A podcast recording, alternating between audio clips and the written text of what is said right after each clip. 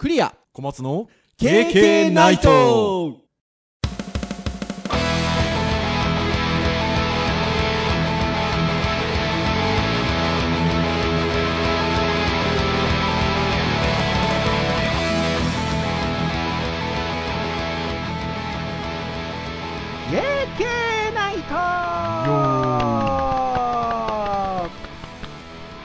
ということで、264回の配信となります。お届けをいたしますのはクリアと、はい、小松です。どうぞよろしくお願いいたします。はい、よろしくお願いしま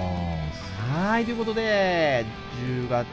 えー配信自体は2回目、10月に入って2回目の配信でございますけれども、どうですか、あのー寒くなってきました？寒くっていうか、涼しくっていうんでしょうか。そうですねもう。暑いって感じじゃないでしょないですね。ないですし、やっぱりね、リモートワークずっとしちゃったので、はい。今年は多分、例年に比べるとね、汗をかいてる率が少ないと思います。はあはあはあそうはあはあだからね、ちょっとね、風邪をひくのはちょっと怖いんですよね。確かにね。で、またまあね、体調崩すと、その、なんで体調崩してるんだっていう判断がまた難しいじゃないですか。でインフルなのか風邪なのかはね、そう、はたまた新型ウイルスなのかっていうところで、ねえ、ちょっと用心をしないとっていうのはありますけどね。まあ、こうやって、あの、小松先生に伺ったのが、いや、福岡もね、あの、もう、もう暑くなるっていう感じはないかなっていう感じなんですけど、まあ逆にもう結構肌寒いかな、みたいなうん。感じもあって、うん、それはでも10月入ってんだからなと思いつつ、うん、なんかね、うちも週間天気予報ではね、今週はね、ちょっとね、うん日によってはね、暖房が欲しくなるかもみたいなの言ってたんで、ね、ちょっとわかんないですよね。急に来ましたね。そんなこと言ってると、またね、台風なんか発生したりとかもしてますから、あー、まだね、ちょっとね10月はね、関東に来そうな感じの。中部だっけな、なんか14号かなんかが発生しまあら、したんそうですか。ほんとね。まあ、そんな10月でございますよ。さて、先週はというところなんですが、モーニングの音を始めようということで、書いてますか？あ、えちなみに、あの、私はまだ書けておりません。先に言いましたが、はい。僕は、先生ね、どうですか？僕、あの、やっと、あのあー、買ってる。はルーズリーフ買いまして、で、一応、いはい。100枚入りなので、えっ、と、多分これで60日はいけそうだなと。私たちあの離れたところでズームを使って収録をしてますがシャワシャワっていう音がねあいい感じでいい感じで聞こえてきてましたけど これ乗ってんのかなちゃんとポッドキャストにね。乗ってるといいな。はい。私、購入されてますよこの先生。私はちょっとね、ルーズリーフでやろうかなと思いまして。そうそうそうそう。ね。その心はえっとね、うちにちょっとバインダーが捨てようと思ってるやつが余っているのと、うん。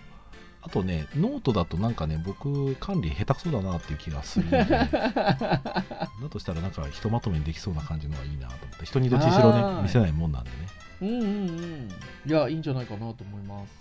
何年ぶりだよって感じです、買ったの。は。いやー 着々と準備が進んでおりますね。あと起きるだけですよ。うん。でもね非常にやってみるといいんじゃないかなというところでございますよはいはい。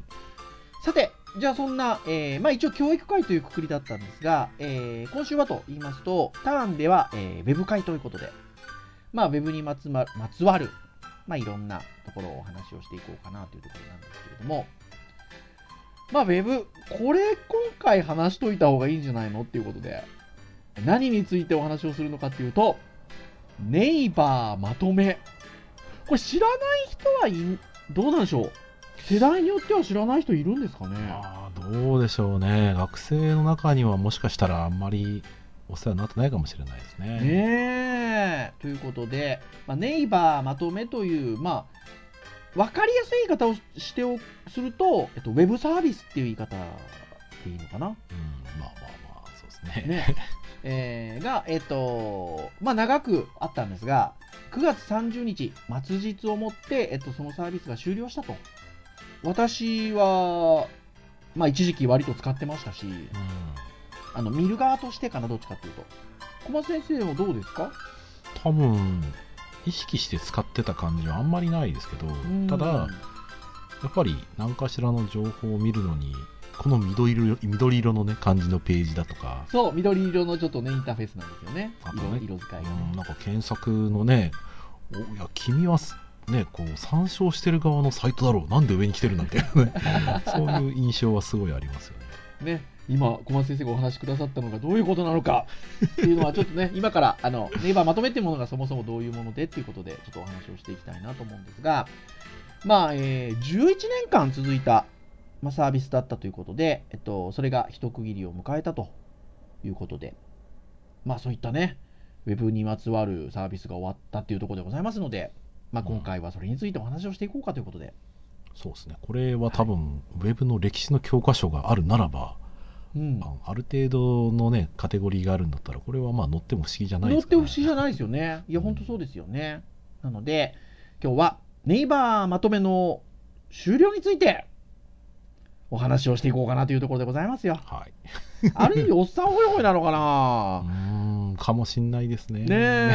え、どうなんでしょうかっていうところですが、えっと、お話をしてまいりたいと思います。はい。それでは、じゃあ、まず、ネイバーまとめというものが何なのかということなんですけど、どうでしょう？こちら、今、えっと、このポッドキャスト聞いてくださっている皆さん、キュレーションサイトっていう言葉はお分かりになるでしょうか？あの要は何かの情報を知りたい人に対してこんな情報がありますよっていうのを分かりやすくこう提供してくれるようなものをキュレーションっていうような言い方をしますけれども、まあ、まさにね、えっと、ネイバーまとめという言葉がついている通り何かのテーマに沿った、えっと、情報を、えー分かりやすくまとめたページとして情報発信をすることが、まあ、できる、えーサービスであるということですね。で、えー、とこのサービスが誕生したのが、えー2009年。まあ、当然何か情報を知りたいなと思ったら、今ももちろんありますけど、検索サイトでね、検索をするわけですけど、まあ、ロボット型検索では、まあ、得られにくい人の知見や観点を生かした検索結果の提供を目指して、2009年にサービスを開始しましたという、えー文言が、えーネイバーまとめの公式ブログに掲載されております。あれですか？先生んちの娘さんは2010年生まれでしたっけ？そうです。うち9年生まれだから同い年だなと思ってそうですね。あのうちの娘3月生まれなので、まあ、2010年生まれということは、まあ、つまりは2009年の4月からの皆さんと同じ学年なんですけど。ああ、そうか。小林先生のところのあの下のお子さんは、いわゆる早生まれじゃなくて、そうですね2009年生まれですね。うんわあ、ちょうど本当じゃあ、ネイバーまとめと同い年じゃないですか。その年からあったんだってやつですねいや、本当そうですね。ということで、まあ、なかなかね、検索サイト、ロボット検索型って、いわゆる、まあ、あの検索エンジンと呼ばれる、まあ、機械画っていう言い方をすると分かりやすいですかね。まあ、が、えっと、情報をこうクロールしていって、辿っていって、検索検索用のデータを溜め込んでいって、キーワードに合わせて検索表結果を表示してくれるということなんですけど、まあ、なかなかね、その機械では得られない、感じ取れない、その必要な情報っていうものをこう人間の手によってまとめて表彰していこうということで、まあ、生まれたのが、えーネイバーまとめということですよね。で、えーまあね、簡潔に情報を集約して伝えるまとめということで、まあ変な話ね、えっと、まとめサイトっていう言葉自体はもう普通に今使うようになってるじゃない。まあまあそうですね。ありますね。うん、でもやっぱりその先駆けだったんじゃないですかね。うんそうですね。割とこうメジャーというかみんなが使ってた感じはありますね。うーん。というところでございます。で、まあ、このサービス、長く続いてきて、9月30日をもってサービスの終了ということになったわけなんですが、まあ、7月の初めぐらいでしたかね、えー9月の末日で終わりますよっていうようなニュースが、まあ、出まして、で、えー、そうなんだ、最近そういえば見てなかったなみたいなところで。まあだいぶね、またその11年前のそういった検索エンジンに頼っていた情報の集め方から、ネイバーまとめみたいなものが出てきて、で、今また今度じゃあ、この今のね、この2020年の現代で、えっと、情報の得方がどう変わってきてるかっていうとね、また変わってきてるんでね。そうですね。だいぶ変わりましたね。だからネイバーまとめの役割がだいぶもう弱くなってきたの、きてたのかなっていうのが実際のところなのかなっていうふうに思うんですけど、まあ、そのあたりの話はちょっとこの後に行うとして、じゃあその11年間ネイバーまとめ、えっと、どのような、えっと、利用のされ方をしてきたのかっていうところをちょっとあのお話をしておくと、えー実はその9月30日の日に、えっと、1日限定で、えー24時間、24時間限定で、最後のまとめっていうのを、えっと、そのネイバーまとめの編集部が、えっと、公開してたんですって。で、そこに、えっと、これまでネイバーまとめがどんな感じで使われてきたかっていう統計データみたいなものを含めて紹介がされてたそうで、で、えっと、まあ今この収録してる時点ではもう10月入ってますので、その、ネイバーまとめの最後のまとめのページももうもはや見ることはできないんですが、各種メディアでね、えっと、そういったページがありましたよっていうニュースを伝えてくださっているので、えーちょっとね、えーそれちょっとあの振り返りたいなっていうところなんですけど、えっと、ちょっと今私たちが、えっと、その情報のために参照させていただいているのが、えー IT メディアさんのニュース記事がございまして、えーネイバーまとめ終了、最後のまとめを限定公開ということで、はい、あの記事が上がっております。ぜひね、こちらもご覧いただければなというふうに思うんですが、まあ、2009年にサービスがスタートして、えー PV って皆さん分かりますかね？まあ、どれだけそのネイバーまとめのページが見られたかっていうことなんですけど、1718億 PV ですよ。多すぎてこうピンとこないところありますね。ピンとこないですよ。で、まあ、1人当たりの平均月間の PV が、えっと、20PV ほどなんですって。なので、まあ、そう考えていくと、延べ80億人以上が11年間で閲覧してくださった計算になりますっていうようなことで。80億か、すごいな。ねえ、世界人口じゃんすごいですよね。そして、月間の最高 PV でいうと、えー2015年の1月に、えー31億 PV を達成していたと。これはすごいですね。これはすごいですよね。うんこれはすごい。1分平均で7万回以上のアクセスがあった計算になるっていうことなんですけど、でも、いや、でこれ、僕、何気にさりげないデータの数字ですけど、いやー、2015年ですよ、言っちゃたかだか5年前っていうか、たかだか5年前にはこの数字を叩き出してたサービスが終わるんですもんね。う んそうですね。そう考えるとすごいですね。いや、ほんじゃないですか？いや、そう、いや、そう考えると、でもやっぱ、何気ない数字ですけど、栄枯盛衰と言いましょうか、時代の流れと言いましょうか。そうだからね、これ見てて、僕はその31億 PV を何に置き換えたら分かりやすいかなって考えた時に、うん、やっぱ YouTube とかなんですよね僕からすると。はいはいはいはいはいはい。はい。でやっぱりそのね今100万人とかね突破したらある程度こう、うん。トップ YouTuber みたいな感じだなって、うん、今ね700人とか802万人まで一人の YouTuber が出したりするわけですよ、うん、そういう人気のある YouTuber さんが、うん、その動画をバンと出した瞬間に、うんやっぱりたまたま僕も見たりするわけですよ。うん、はいはいはい。そうすると、それがやっぱり数分で、うん、やっぱ何万 PV とかあると、うん、回数再生とか見ると、あすげえ勢いだなって思ったりするわけですよ。うん。それがずっと続いてるようなもんですからね、だってはい。だって本当そうですよね。だって1分で7万っておかしいですよ。いやー、本当おかしいですよ。いやー、それくらい、5年ぐらい前にはまだそのぐらいのアクセス数を誇っていたということで。世界的にじゃあ使われてたんですかね、そう考うえるとね。というところでしょうね。で、まあ、まとめですよね。いわゆるいろんな情報のまとめのページが上がっているわけなんですけど、えー11年間の間に作られた現存するまとめ、このほどサービス終了したわけですけど、えっと、最終日の段階でっていう感じかな。180万本 ですよ。多すぎてわかんねえな。ねえまあ、え1日平均にすると300本以上のまとめが作られ続けてきたという計算になりますよということですよね。そして、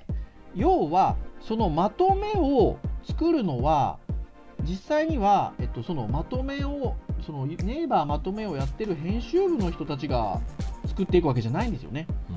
これいわゆる一般ユーザーさんがアカウントを作ってそのまとめのページまとめの記事っていうものを作成するわけですよね。っていうサービスなので、要は、えっと、発信する側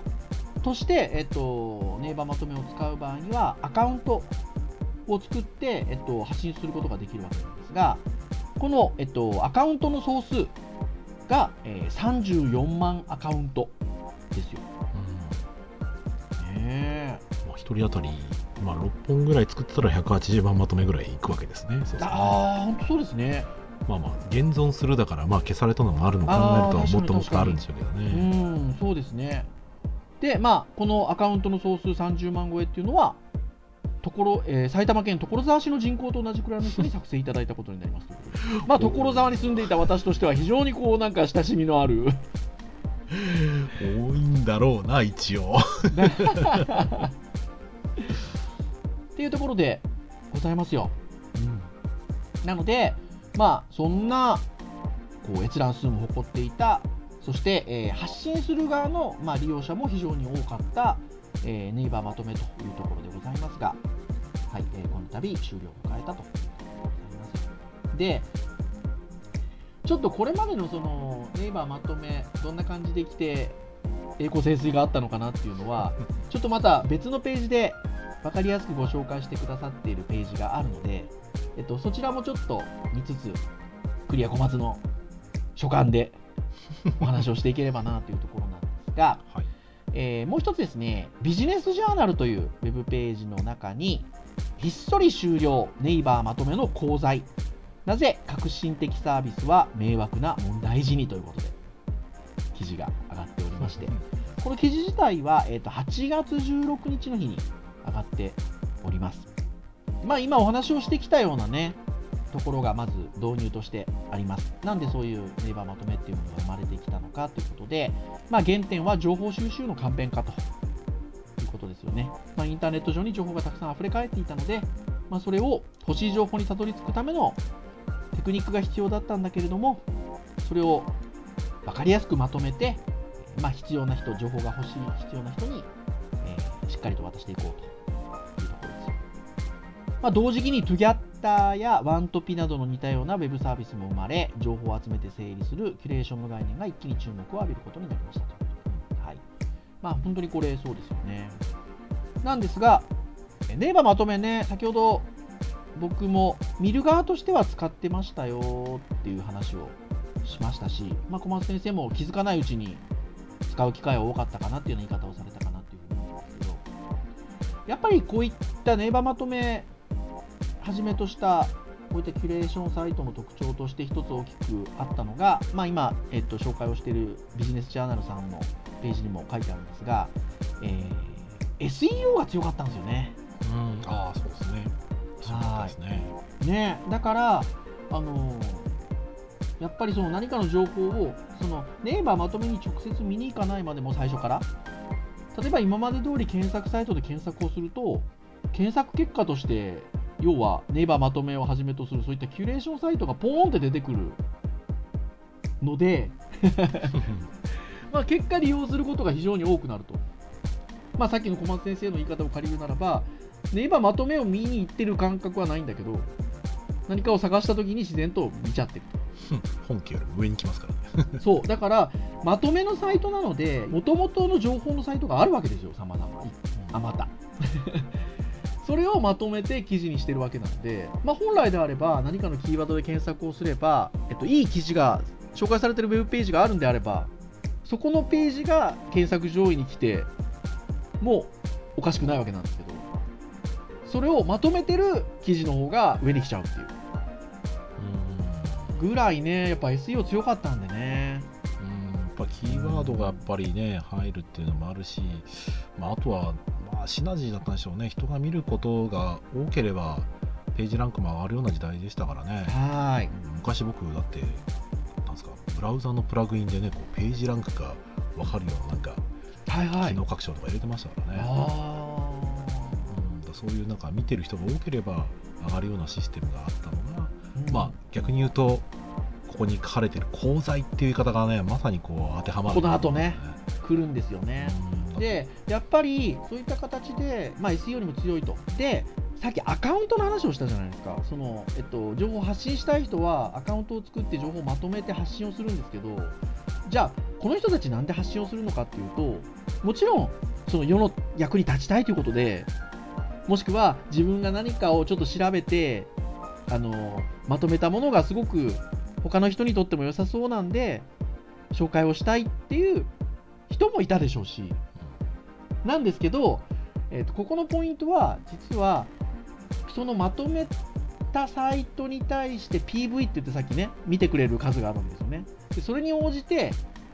収益が得られたんですよね。PV 数に合わせて。っていうところで言うとあじゃあいいまとめを作っていけば儲かるじゃんって話になってくるわけですよ。そうですね。ねでそこで、まあ、たくさんの人がアカウントを作って参加をして、えっと記事をたくさん書くと。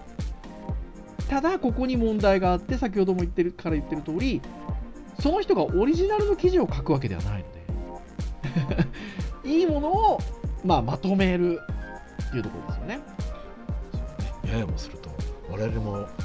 そうなんですよまとめポッドキャストになりかねない。そうなんです。なので、えーまあ、なるべくね、私たち自分たちのあのお話をするようにして、で、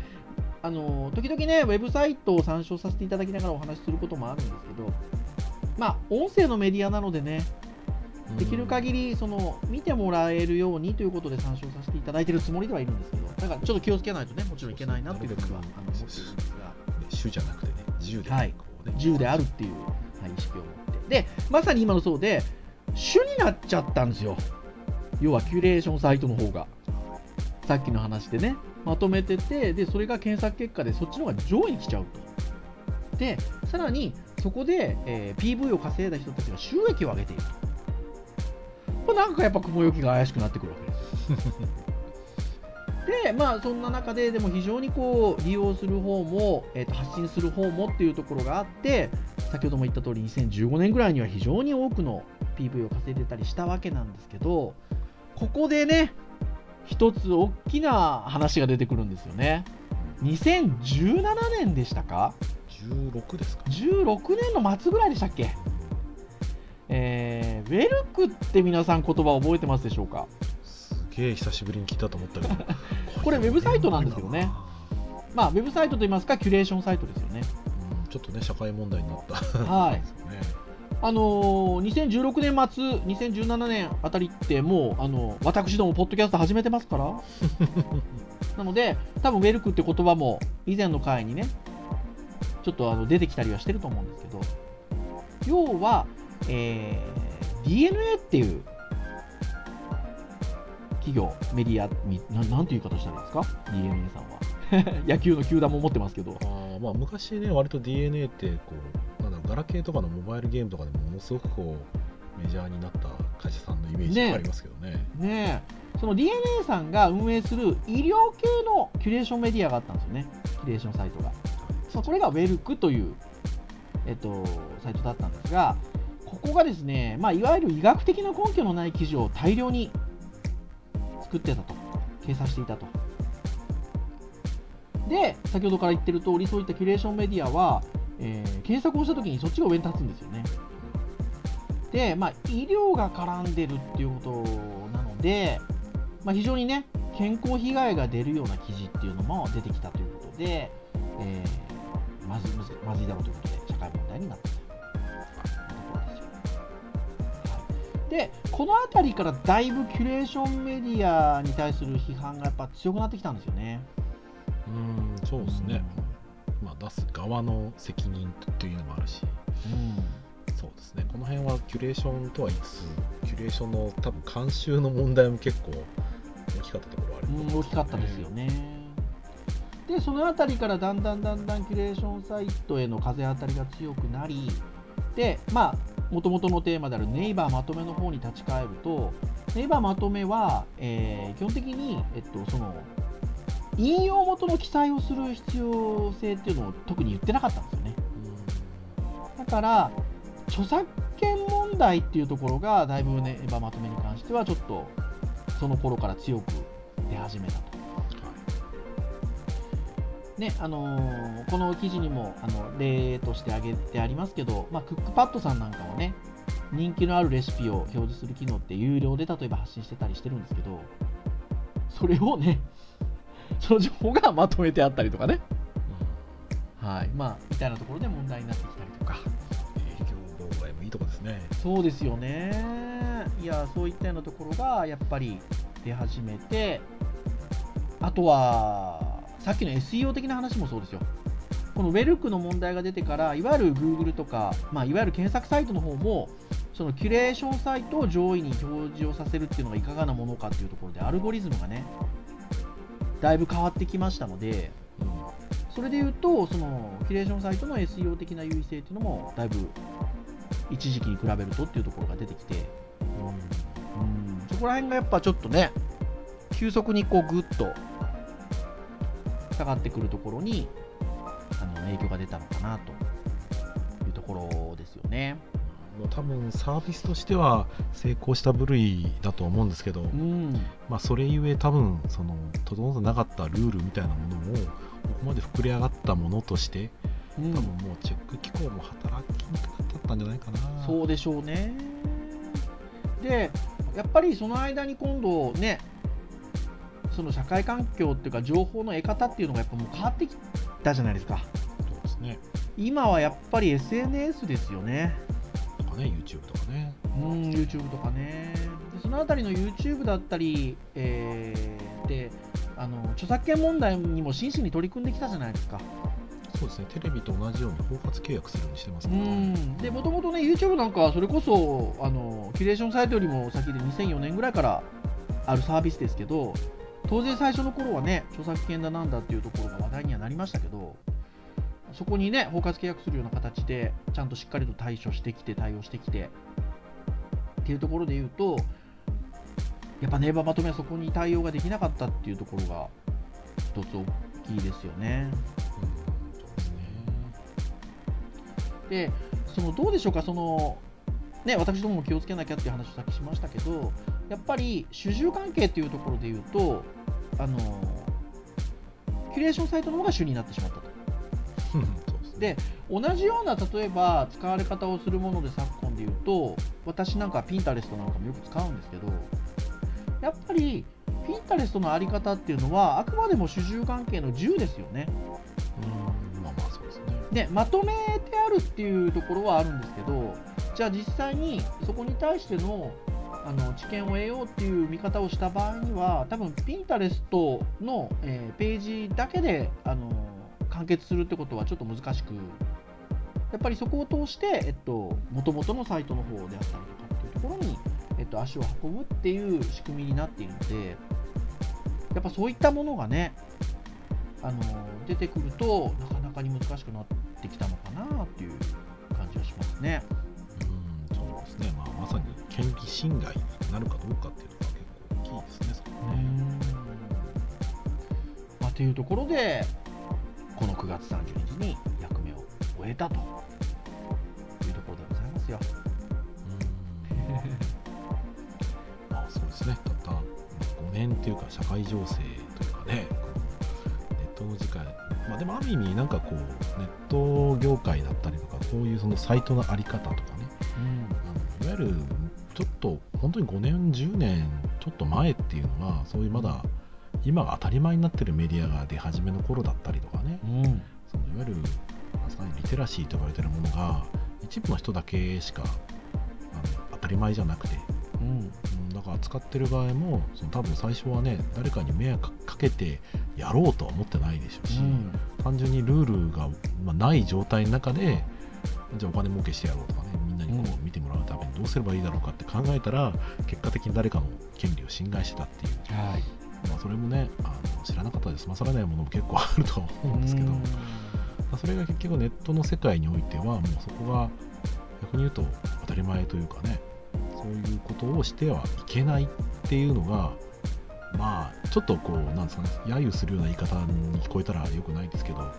あ、いわゆる〇〇警察みたいなものがね要するにだいぶ働くようになっちゃったはいはいはいわけですよね。時にはそれがちょっとマイナスなことにもなりますけどうん。でも逆にそういうその誰かがその誰かの権利を侵害してるっていう知識、まあ、行き過ぎな時もありますけどそういうのを意識みんながしてるからちょっとやったらもうすぐにそこは誰かが損しないようになるようにねみんなが通報したりとか、うん。違反をね申告するようなことができるようになってきてるので、うん。まあ、ある意味そういう意味だとこの記事に書いてあったその功罪って言葉がものすごくこのサービスに当てはまるなと思っていて、で一つはやはり誰かしらの権利をね信頼した。そしてその誰かが得るべき利益をその誰か皆あのキュレーションという名の、うん。まあ、分割みたいな感じをおっしゃったわけですよね。まあ、ただそのただこれがじゃあネイバーまとめをやらなかったらどうなったかっていうと、うん。まあ他のところでそういったことは絶対起きてるはずなんですよ。はい。誰かしらに迷惑かけることが利益として絶対どっかしらに出るはずなので、うんそれを、まあ、ある意味分からせたという、まあ、ある意味ちょっと功の部分ですね、はい。まあ、そういったところがこう感じますし、まあ、その時にやっぱり情報を得るために僕らは恩恵を預かってた部分も多分はいはい。あるでしょうしね、うん。まあ、なんで一つはその健全化というか、うん。まあ、そういったところにも進んでるしまたそれにもうそれが今なくても僕らはそんなに今、まあ、不便だとね言ってる先生もいるかもしれないですけど。あのまあ僕らはネイバーの止めがなくなったら困るなっていうことは僕は少なくとも全然感じてなくて。今においてはないですね。うん。まあ、あったらもしかしたらなんか便利なのかもしれないですけど、まあ、やっぱり自分が欲しい情報って言ったら、ねまあ、映像であれば YouTube とかやっぱり見ますしうん。技術的なところであれば聞いたとか見ますし、やはい。っぱりそういったその情報の集約のされ方もねやっぱり当時と比べたら比べぐらい比べられないほどやっぱりあのコミュニティがねうん。増えたとかね、うん。専門的なものが増えたなという感じはありますよね。うん。ね、まさにもう昔僕は言ったかもしれない、ね、堀江さんが言ってたような知の集約みたいな、ね、話が、うん。まあ起きてるんだろうなっていう何気にね、まあ、まあそういうのをちょっとそ感じさせるちょっと懐かしくもあり今時の時事のネタとしては 非常に考えさせられますね。そうですよね、うん、というところでですので、まあ、あの閲覧自体は、えっとまあ、9月30日で、えっと、終了しております。でえっとまあ、その前にね、もうあのアカウントの作成なんかはもう終了しておりましたし、あとはでもね、先ほども言った通り、収益が絡んでるサービスだったので、えーそのあたりは、えっと、もう少し続くのかな。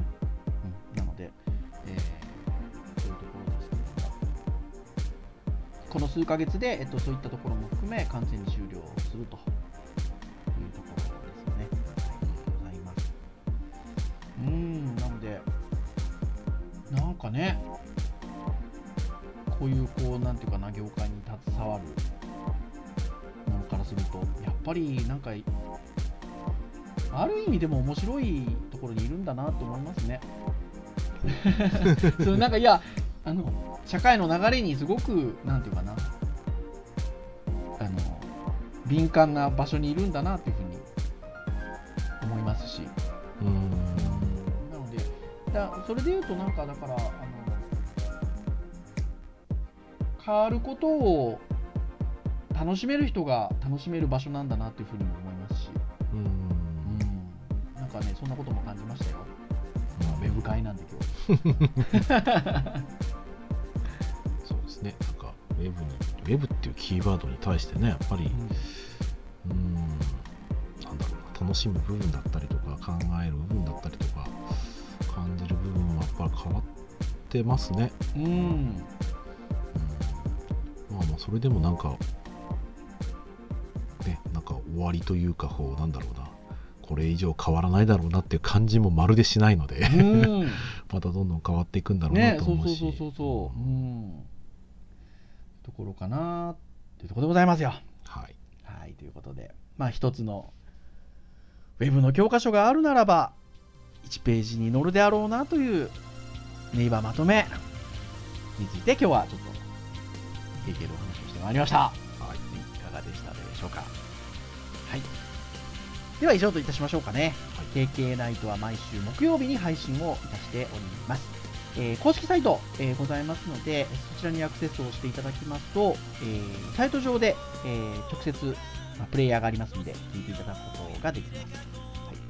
まあ、ただ、え Apple Podcast であったりとかその他購読登録サービスで、えー購読登録していただきますと、え発信されるや否や、え配信されるや否や、はい。えーご自身の端末に、えダウンロードされますので、好きなタイミングで聞いていただけるというところでございます。はい。まあ、いろんな話題でお話をしておりますし、えーまあ、ターンで言うと、えー今日のウェブ会、前回の教育会、あとはハードガジェット、などなどの、はい。時にはフリートークということで、えーいろんなテーマでお話をしておりますので、ぜひね、あの、ちょっと興味があるものが少しでもあるようでしたら、ながら聞きでも結構ですので、聞いていただけるとありがたいなというふうに思います。はい。それでは、以上といたしましょうかね。お届けをいたしました。クリアと。松でしたそれでは次回、265回の配信でお会いいたしましょう。皆さん、さようなら。さよなら